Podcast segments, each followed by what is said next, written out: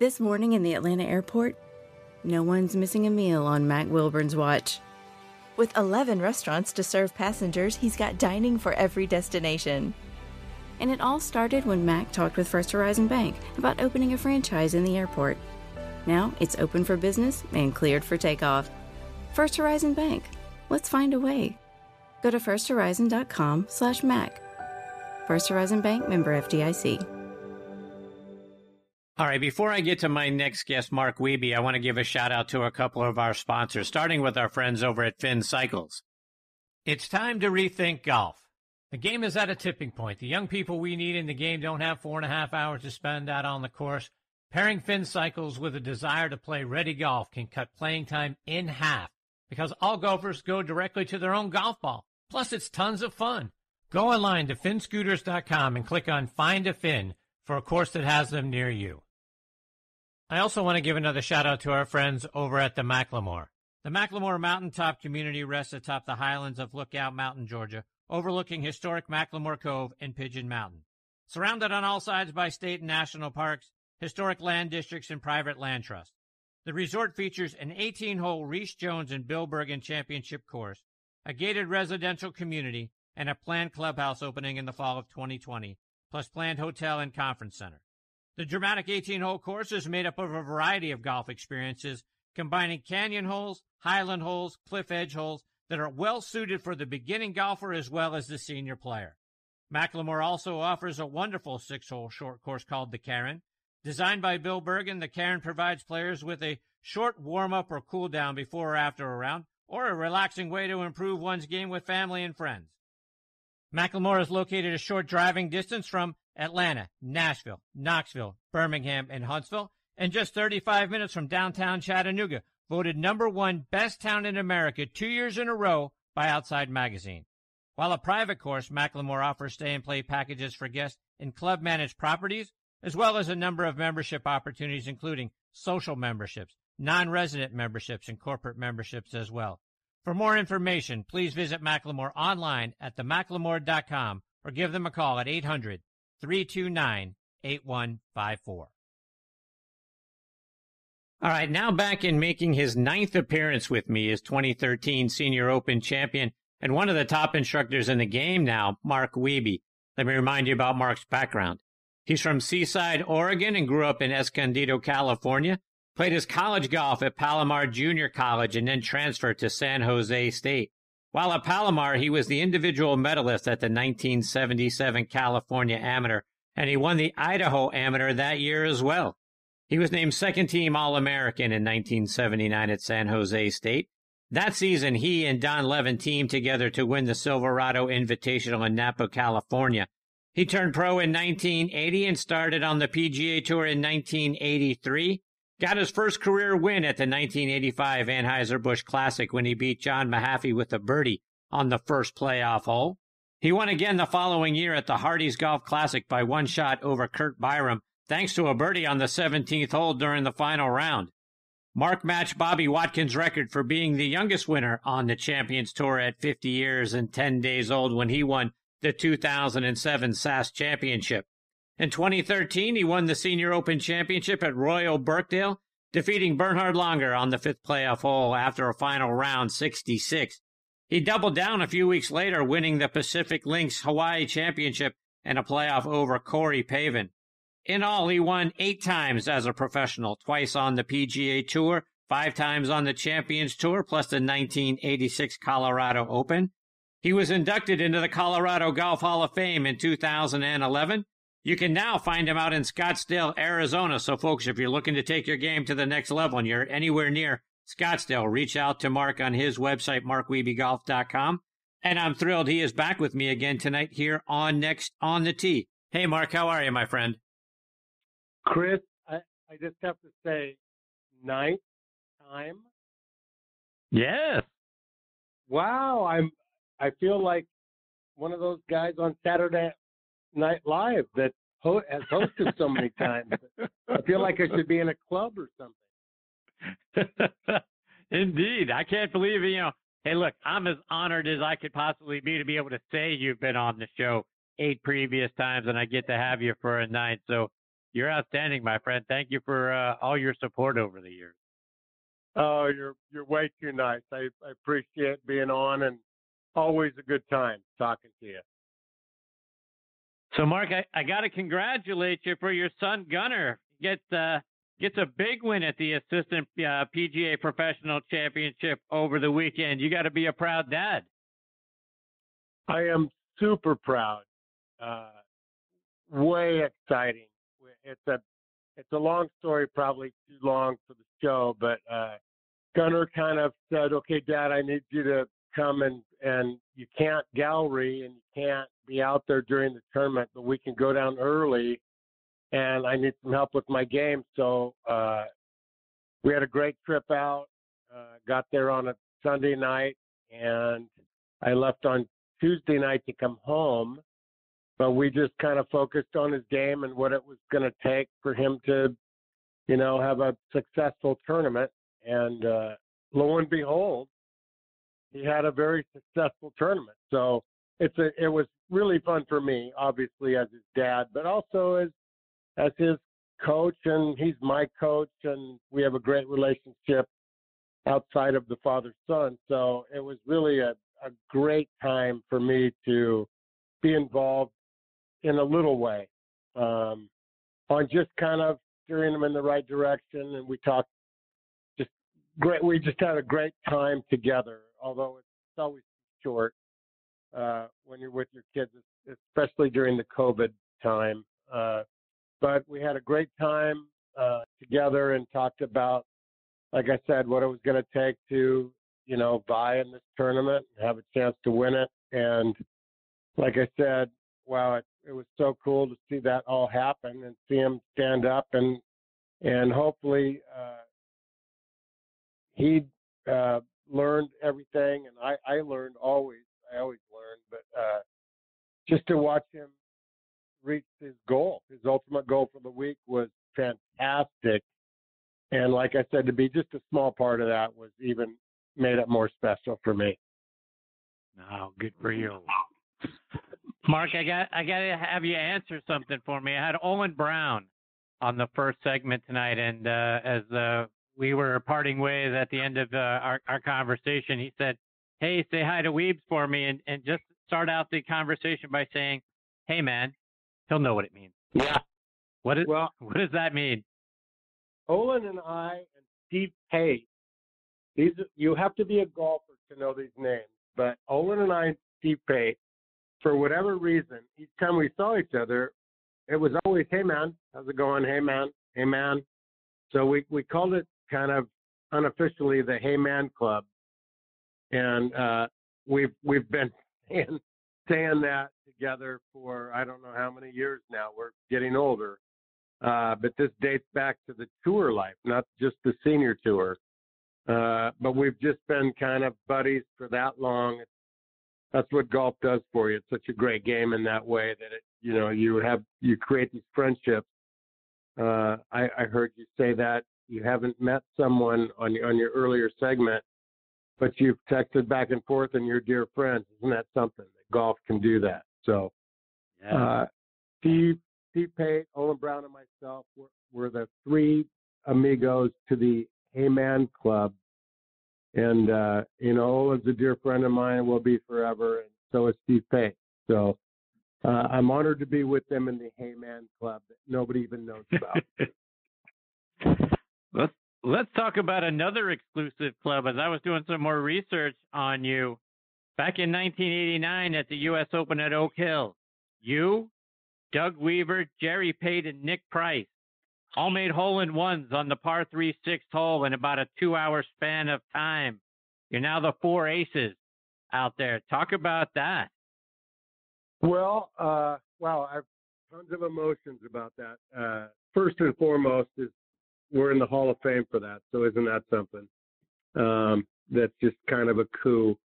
Uh, but you know, I, I, I play, obviously I played that morning and, uh, I, I heard it was an hour and 50 minutes, four aces, and I heard the first two because it's the sixth hole and I was on the course. So, and you know where it's coming from. You know the course, and you know. And the, when the first one happens, you go, "Oh, hole in one on six, because you know where it, you know the direction that that the cheers are coming from, and so you you know you go, "Oh, that's cool," and then you play a hole or two or however long it was, and then you hear another roar, and you kind of look at each other like, "Wow, that sounded like the same spot."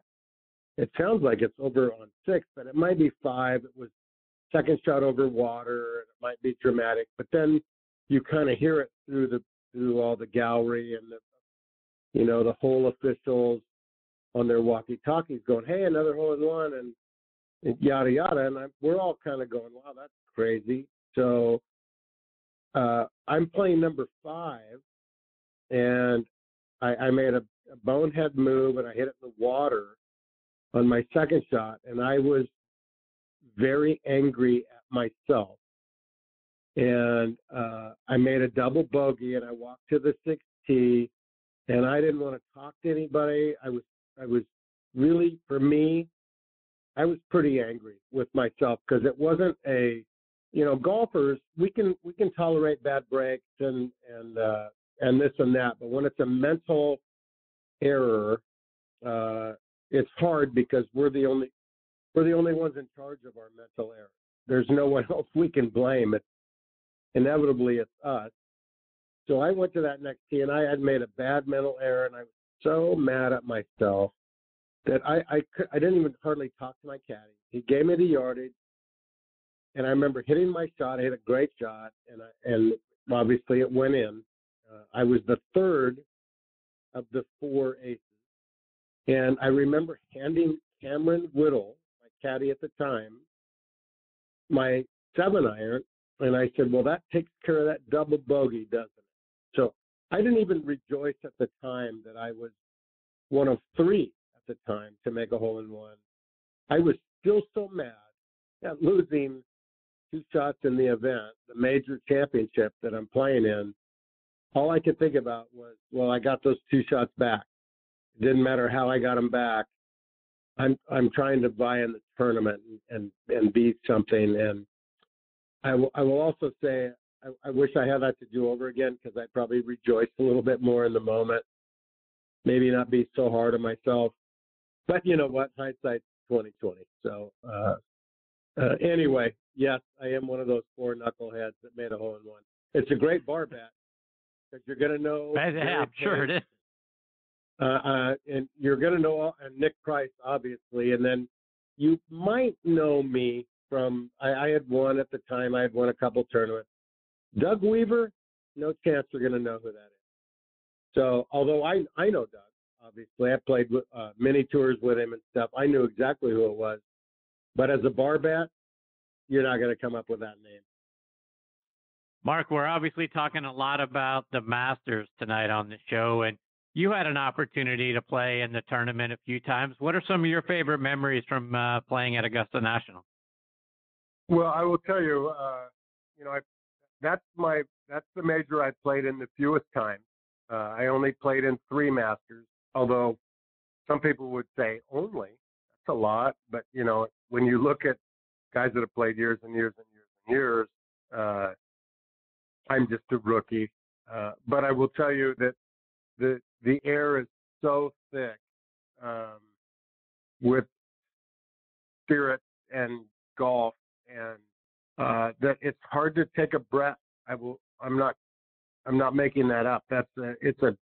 It's a different feeling than I've had anywhere. And I think maybe it's because I watched it on TV my whole childhood. Um, I was nervous at all the majors, the PGA, the U.S. Open, and the British, but never like the Masters. I, Masters had had more of a uh, wow uh, undefined. I wasn't. I don't know if I was scared, but I was out of my element. I didn't get it. I didn't. I didn't know why I was feeling like this, and uh, that that's what that brought to me. And I will tell you, by the third time I played, I actually felt kind of normal. Um, I think I played my best for a few rounds. I still had that one round that guys are shooting 65, and I'm thinking I I don't know how to cheat and shoot that. So uh, I I was just trying to, you know, tread water. I guess I, I just never had the game. Uh, I I didn't think anyway to play that golf course and and have a chance to win. And I I will say in all the other tournaments I played in, I always felt like you know if I played good, I had a chance to to be in contention at the end. And I never saw myself at Augusta in the Masters. I never visualized that. I never pictured it. I, it was hard for me. Uh, it's it's not an easy golf course. I mean, the the players now make make it look so easy. I mean, watching Dustin Johnson this week, and, and not just him. He, I mean, obviously he played better than everyone else, but so many players.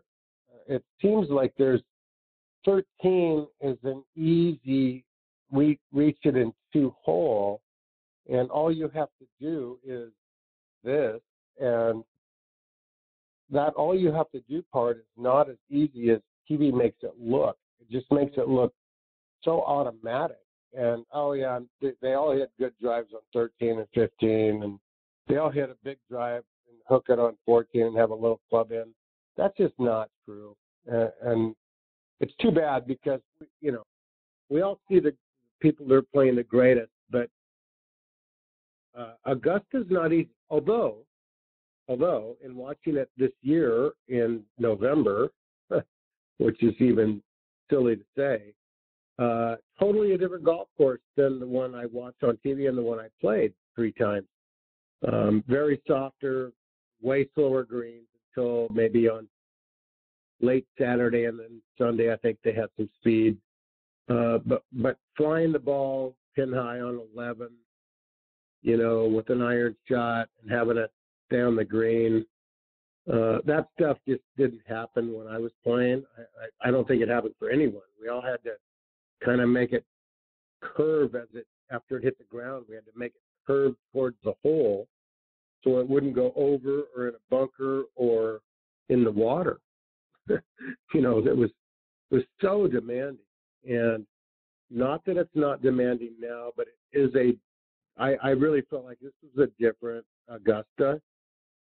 Uh, the thing that's so cool about that is you had number one still winning it.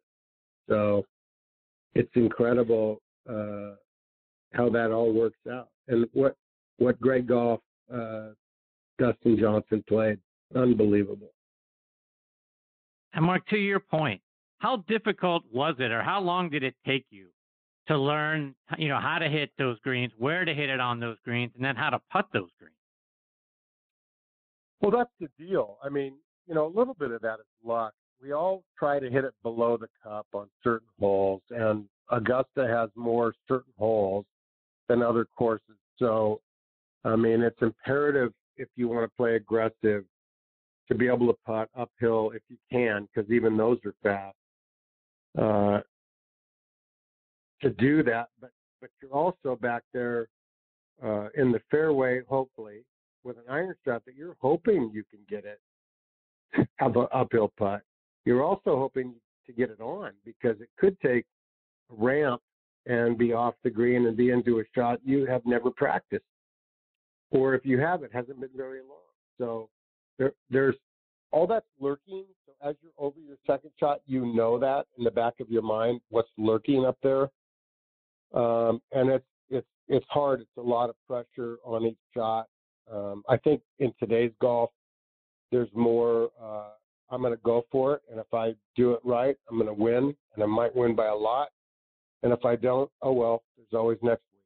So uh, I, I I do see a lot of a lot more guys playing so aggressive and, and at the at the just at the end of their game. And I feel like when I played, I think there was maybe more of let's see how things go. The first two rounds, you're kind of adjusting and and organizing your way into the weekend on what you you know for your score, not only just to be in the hunt, but just for your score.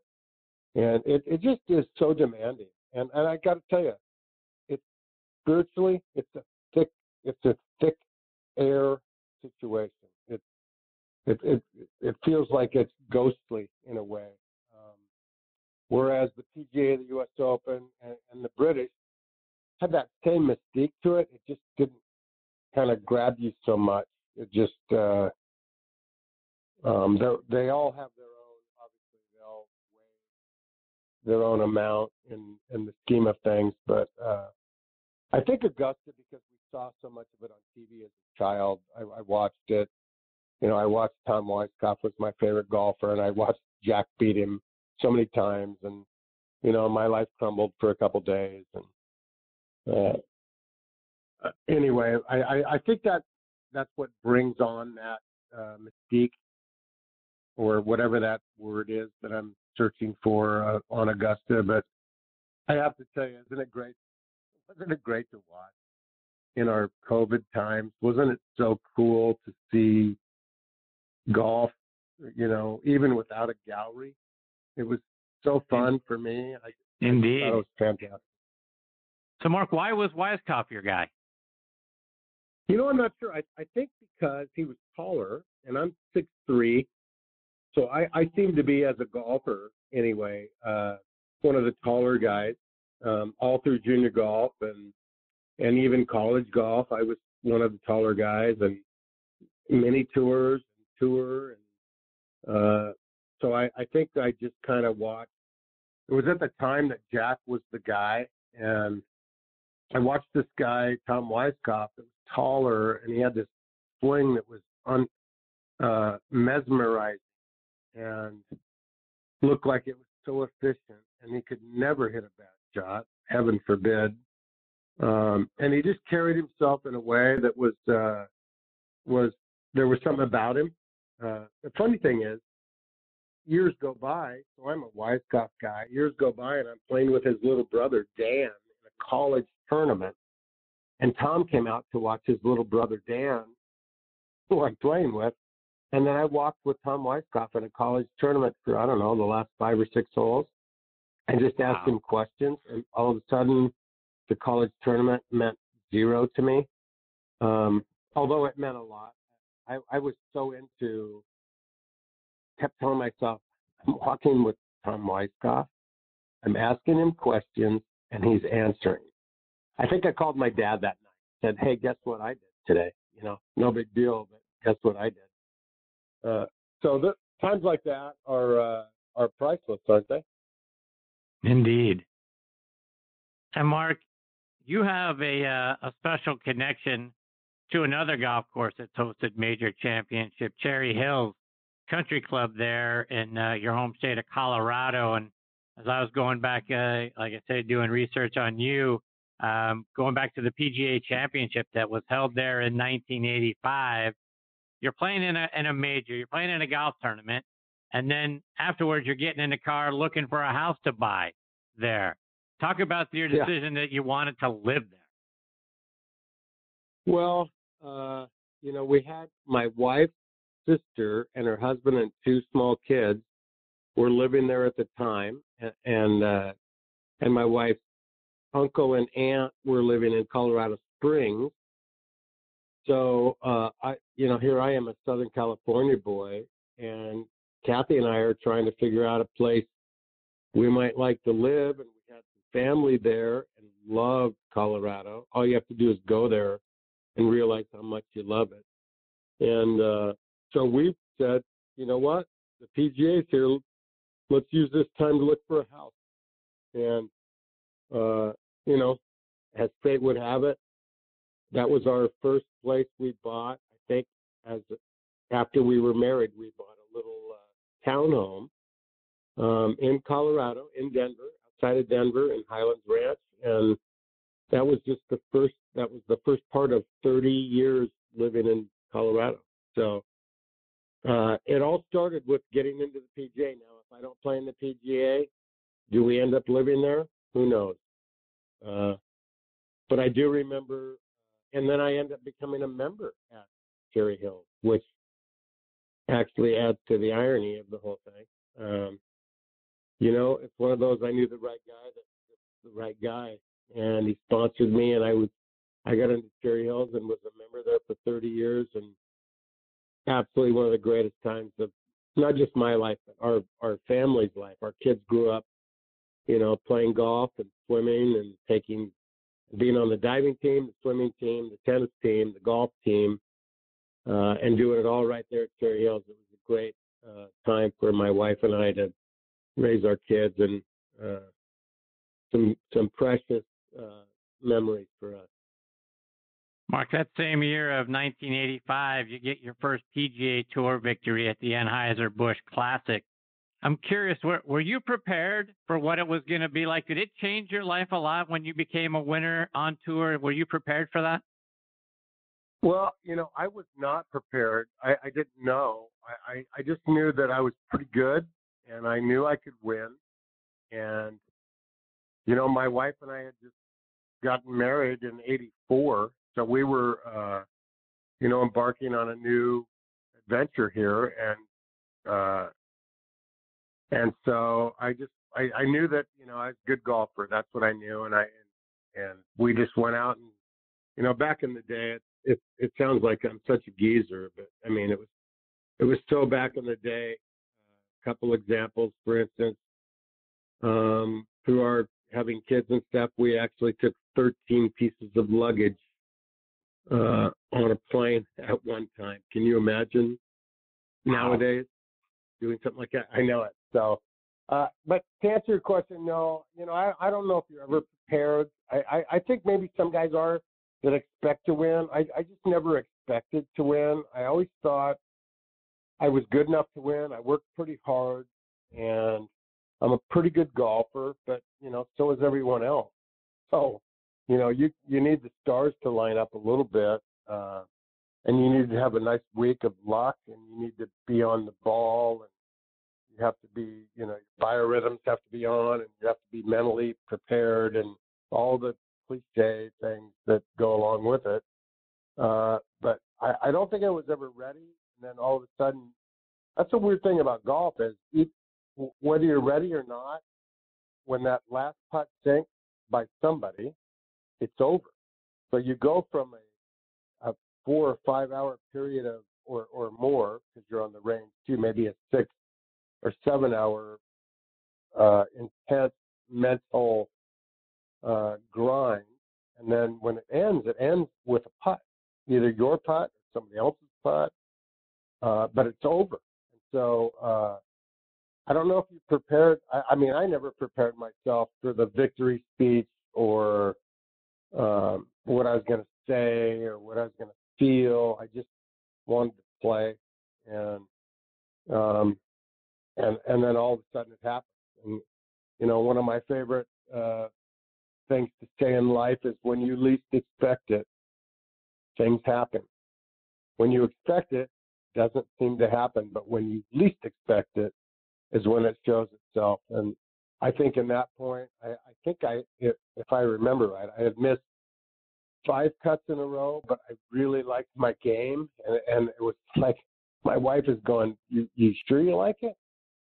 Sure, it's good because you keep missing the cuts here, and I'm like the same. I'm going, ah, I thought I was, I feel pretty good, but, uh, and then all of a sudden, you know, it's like I said, that it's not just the stars align. You just become into that that place, and if you're comfortable in that place, uh, then great. And and I found that I was comfortable in.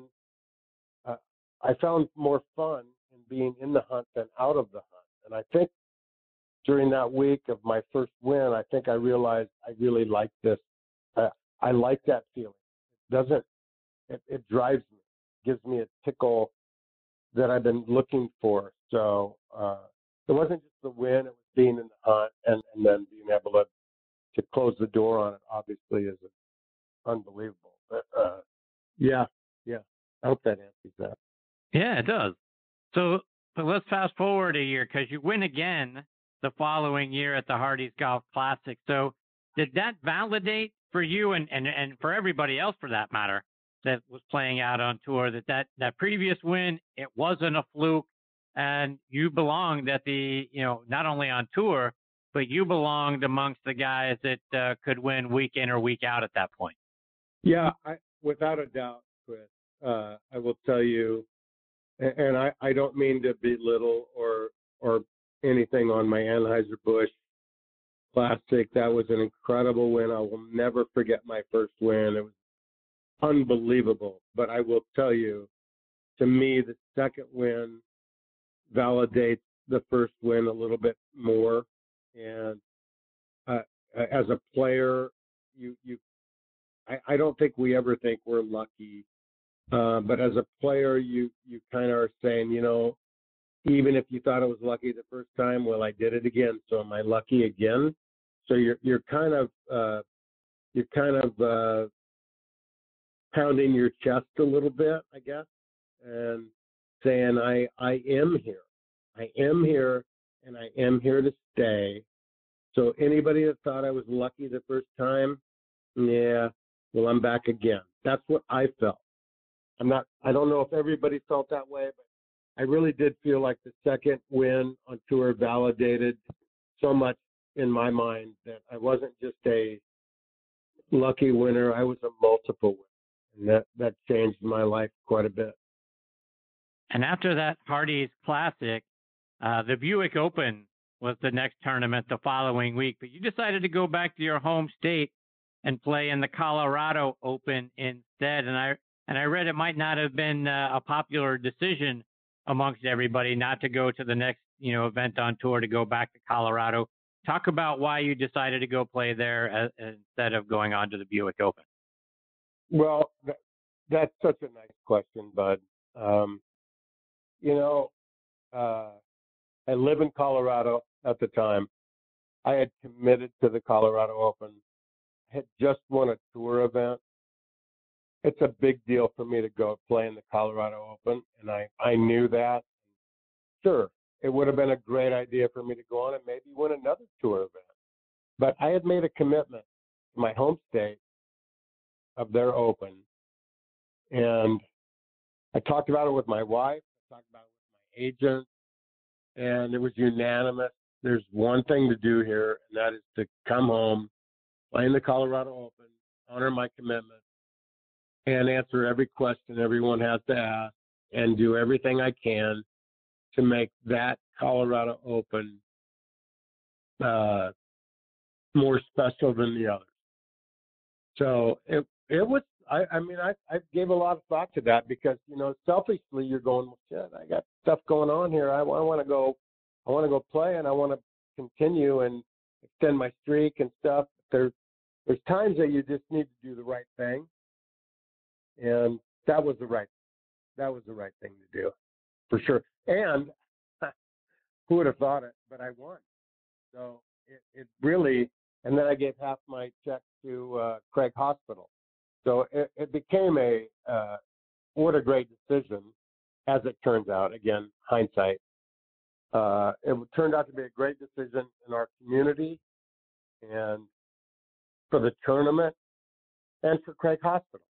So it was it was an awesome time. Take that a half a step further, Mark. Talk about Craig Hospital and your special attachment to it. Well, you know what? When we moved to Colorado, you know, you're always trying to get involved in the community, and I, I'm not a I'm not a big boisterous guy that says hey and blows the horns and everything. Look at me, what I'm doing here we just did things in a subtle way, and that's my wife and I. That's the way we roll. Uh, so, in fact, um, I just was, I was, I couldn't believe the money. You, for one thing, I, I was so young, and in looking back, I couldn't believe the money you could make for certain uh, foundations and or charities through playing golf. I just couldn't get over it, and uh, to be able to to honor Craig Hospital in a way that they were one of the sponsors of the golf tournament, and me and and listen, being a resident and, and part of the community made a big difference to Kathy and I. We just wanted to be involved, so uh, it it turned out to be um, we we just were honored, and you know when I when I did it, I won the tournament and did all the fanfare and all the stuff you do after. And then I actually went in, I don't know, an hour or so after the event, went into the tournament uh, trailer and, and told them what I'd like to do. And they, they couldn't believe it. And there was no media around because they had all left. And I said, this isn't about the media. This is just about helping. So, Mark, it was it was a special time for sure. Mark, one more before I let you go, and I and I want to get uh, a playing lesson from you because you're such a wonderful instructor of the game now, and and for those of us that are struggling with short range putts, maybe we've got the yips, whatever it might be. Talk about what we can do in order to make more of those, you know, four or five footers, those sort of knee knockers that we need to make. How can we shave some strokes off our scores by thinking more of those putts? Well, you know, we all know that it comes down to that, right? That's how golf is. It comes down to that little knee knocker, no matter how long it is. Some people are good at two feet and they're bad at three feet. Some people don't like four footers. Some people don't like eight footers. What whatever your case is, uh, there's just you know there's some mental preparation that goes into this. Nothing is easy, um, but it, you you know I I have I'm 63 now. I have hit uh, I don't even know how many putts. I'm I love putting. I'm a great putter, um, and I love the that part of the game. I love that uh, I can save myself always. So if I can get the ball around the course and keep it inbounds and out of the water, I'm probably going to have a pretty good round because I can chip and putt. So uh, my mind was always on if I get it to a certain point, I know how to execute. And I, I think people, uh, because, and maybe because of watching TV, they put so much emphasis on putts and what they mean. And I, I had a, a coach of mine who's a dear friend of mine, Tommy Sanderson, who, when I was a youngster, said, Why'd you take that much time on that putt on four than you did on five? And I said, Well, I really wanted to make it on four. And he said, Don't you really want to make them all? And that stuck with me pretty hard. And he's right. I want to make them all. So I treat every putt. I don't put a value on, on. I don't. I don't say that this is for a bogey or a birdie or an eagle or a double or a ten or whatever. It's just this putt. And if we if it if we boil it down to say let's just say it's a six foot putt, and don't you want to make all of your six foot putts regardless of what they mean at the end? Doesn't yes. matter what they're for. I just want to make that six footer. So I became uh, entrenched in this idea of making these six footers, and I I never I can promise you in all of my tournaments I played, never was I over a putt thinking what it was for, ever, ever. I always thought I want to make this putt because I'm a good putter. And this is a six foot putt. It's an eight foot putt. It's a four foot putt. Whatever. I'm a good putter. I don't ever want to miss this. And I don't care what it's for. I may have hit five balls out of bounds and it's for a 13. I still want to make that putt at the end.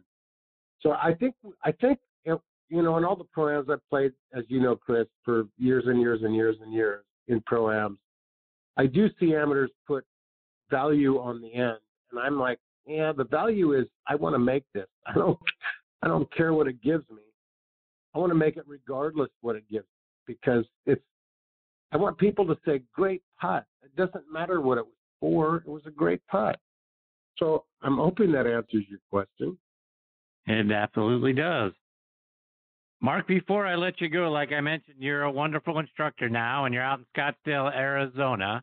For people anywhere near there that would love to come and get a lesson from you, talk about how they can do it. Well, the best way is to go to my website because that has all my information on it, and that is markwiebegolf.com. Thank you, Chris, for for that. Uh, you know, you can get my website. I think even my phone number's on there. So if you have any questions, uh, I'm teaching here in the Valley. Love it. Uh, I I do not have one place yet that I'm teaching. I'm looking for that. So if that were to come about, that would be fantastic.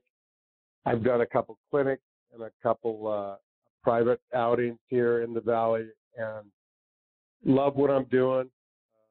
Uh, love sharing the things I've learned over the years, and uh, I, I I don't have a method to my madness. I just I just feel like I could make you shoot a lower score, and that's that's kind of my catchphrase. You know, if you want to get better, come and see me. I can make you better. Well, Mark, you uh, coming and being a part of this show now nine times has made this show better. So I know you can make people's golf games better. I can't thank you enough for your friendship and your support. You are just one of the absolute gems on this planet. I can't thank you enough for uh, coming back and being a part of the show again tonight. And I'm uh, already looking forward to show number 10.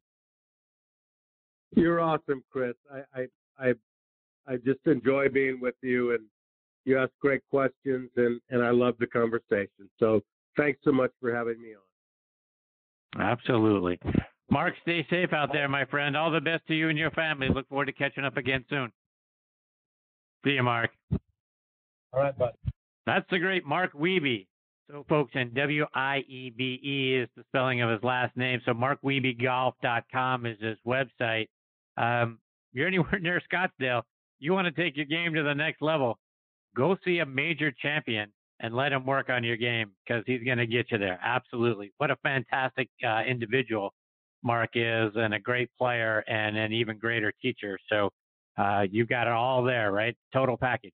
Great guy, great teacher, great player.